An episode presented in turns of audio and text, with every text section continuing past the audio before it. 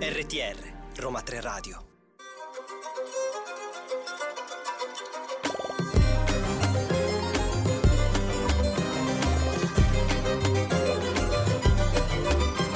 Benvenuti ad una nuova puntata di Ladra di Libri. Oggi voglio portarvi nelle atmosfere dark del thriller. Paura? Avete paura? Vi ho dato quel brividino che vi dà anche Lucarelli quando indaga sui gialli. Va bene, ma non vi preoccupate perché adesso vi parlo di tre romanzi che eh, mi hanno attirato inizialmente per il loro titolo e successivamente per la trama. Sono Broken Monsters di Lauren Bocchi, Natura selvaggia di Kyle Perry e They'll Never Catch Us di Jessica Goodman sono arrivati nella mia libreria portandomi appunto un brividino di paura, di suspense, di mystery e ovviamente tanto tanto crime. Ci sono degli omicidi irrisolti del passato che tornano a galla e chiedono prepotentemente di avere giustizia. Tutti e tre sono editi da Fanucci Editore. Broken Monsters è stato scritto dalla stessa autrice di Shining Girl, di cui vi ho parlato nella precedente stagione. Se vi siete persi la puntata andatela a recuperare tra tramite il podcast su Spotify e SoundCloud. Lo stile dell'autrice è unico, originale, anche qui ritroviamo la sua penna, il suo stile caratteristico che la differenzia da tutti gli altri. E eh, anche qui all'inizio ho faticato ad entrare in sintonia, eh, la lettura procedeva un po' a rilento, poi verso la fine invece c'è stato uno slancio, un crescendo tra azione e, e, sviluppi della storia e diciamo che il tutto si concentra soprattutto verso la fine. La prima parte magari può essere difficoltosa da superare, però non lasciatevi scoraggiare da questo. I capitoli anche eh, diciamo che sono abbastanza lunghetti. Qui abbiamo diversi protagonisti perché abbiamo la detective Gabriella che si trova a De- Detroit e come sappiamo Detroit è una città problematica dal punto di vista del crimine. E qui lei trova un cadavere ma non è un cadavere normale, è un cadavere costruito da due metà ovvero metà ragazzo e metà cervo fusi insieme. Poi c'è Laila, la figlia della detective Gabriella, che ha un forte temperamento e che insieme alla sua amica cerca di scovare tutti i pedofili online, li eh, adesca fintamente per fare giustizia e eh, portarli poi alla luce e denunciarli alla polizia. Ovviamente tutto questo all'oscuro di sua mamma. Poi abbiamo anche Giorno, che è un giornalista che vuole lo scoop a tutti i costi e senza scrupoli, mette un po' la sua morale in secondo piano eh, e cerca in tutti i modi possibili di trovare l'assassino e l'artefice di, di questo atroce delitto del ragazzo metà cervo e metà uomo. Quindi abbiamo una cornice di città distrutte, persone spezzate che cercano di ricomporsi in tutti i modi. Stephen King l'ha definito un romanzo spaventoso e ipnotico. Il romanzo è davvero ipnotico e a tratti molto spaventoso. C'è anche un filino di paranormale, ci sono delle allucinazioni forse dovute a sostanze stupefacenti, non è molto chiaro nella vicenda e quindi questo mette ancora ancora un po' più di pepe nella lettura. Ci sono appunto degli omicidi brutali compiuti da questo assassino definito The Dream. Si tocca anche la tematica della madre single, in questo caso che è Gabriella che deve occuparsi non solo del lavoro ma anche della figlia adolescente. È tutto giocato su conscio, inconscio eh, ed è costruito molto bene a livello di vibes, di che trama se vogliamo e stile di operato del serial killer mi ha ricordato l'ultima stagione di American Horror Story.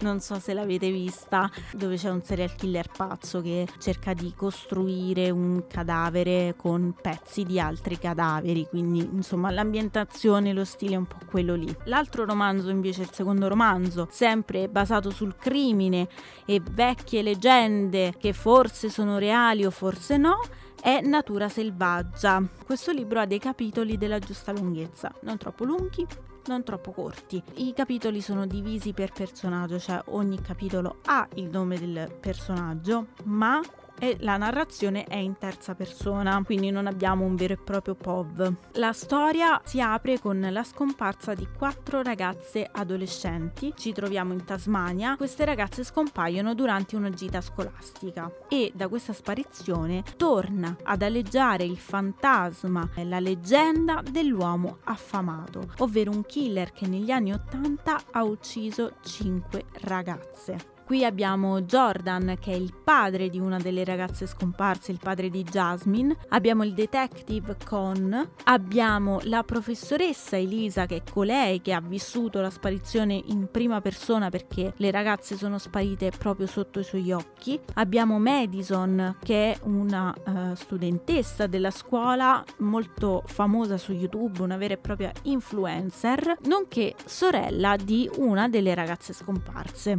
Qui il lettore è chiamato a partecipare attivamente alle indagini. Attraverso le diverse storie dei personaggi riusciamo a ricostruire cosa è accaduto alle quattro ragazze e riusciamo anche a farci un'idea di quella che potrebbe essere il potenziale killer, il potenziale finale della storia. Ci sono anche personaggi che da un momento all'altro però ci fanno rimettere tutto in discussione. Il finale non è così scontato come si pensa. Non mi ha entusiasmato perché sul finale si poteva fare di più? Sì, assolutamente sì. Sulla figura dell'uomo affamato è reale, è leggenda? Si poteva approfondire di più questo aspetto? Assolutamente sì. Non vi dico ovviamente come finisce la storia perché eh, non voglio spoilerarvi troppo. Sicuramente è un libro che eh, poteva regalare tanto, molto di più. Il terzo ed ultimo libro dedicato al crime è del Never Catch Us di Jessica Goodman e eh, di questa autrice vi ho parlato sempre nella precedente stagione approfondendo Loro volevano essere noi. Le vibes sono molto simili tra i due romanzi, anche se ho preferito maggiormente Loro volevano essere noi, ma vediamo nel dettaglio cosa troviamo in They'll Never Catch Us. Le protagoniste sono anche qui delle adolescenti, Stella è una promessa dello sport, la corsa campestre è la sua vita e vuole primeggiare a tutti i costi. Ha una sorella coetanea più o meno, si passano forse un anno di differenza e anche lei è amante della corsa,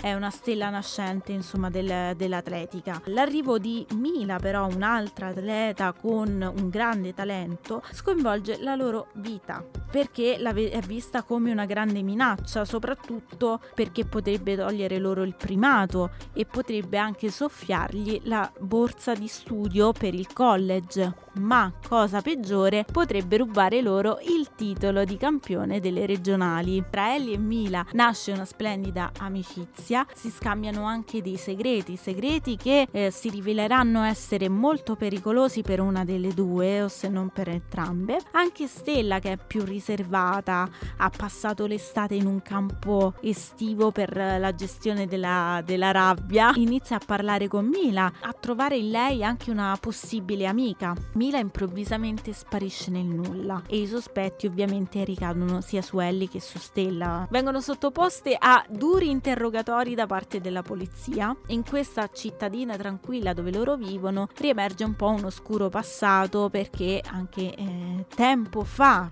molti anni prima, delle giovani atlete venivano rapite e ritrovate uccise. Quindi in un crescendo di azione, suspense, pagina dopo pagina, entriamo anche nella psiche delle due sorelle e giungiamo ad una verità inaspettata. Questo ve lo posso dire. Il movente qui non è la gelosia sportiva e non è nemmeno la gelosia amorosa, ma c'è in gioco molto di più. A livello di vibes anche è molto simile appunto al precedente a loro volevano essere noi perché è una lettura anche molto carina, piacevole, ci sono gli adolescenti, ci sono dei segreti tra gli adolescenti inconfessabili ma anche sui professori, non c'è proprio tutta questa trasparenza, hanno degli scheletri nell'armadio molto molto ingombranti, c'è un groviglio di storie, entrano in gioco vari personaggi e il finale devo dire che è abbastanza giusto, è un finale adeguato, anche qui si poteva fare di più, mi chiedo io e mi rispondo anche si poteva sicuramente fare di più. È sicuramente un libro che mi è piaciuto, possiamo dire così, che su una valutazione da 1 a 5 siamo sul 3,5-4. Paragonandolo ad una serie tv ve lo posso paragonare a Uno di noi sta mentendo, una serie che trovate su Netflix che parla sempre di adolescenti, di misteri risolti e di segreti. Quindi se non l'avete vista ve la consiglio. Ladra di libri termina qui, abbiamo affrontato questo viaggio nel crimine alla rincorsa di serial killer. Vi ricordo l'appuntamento tutti i mercoledì e sabato pomeriggio su radio.neroma3.it e tutti i nostri social network TikTok, Instagram, Facebook e naturalmente il podcast di tutte le nostre puntate su Spotify e SoundCloud. Io vi auguro una buona lettura.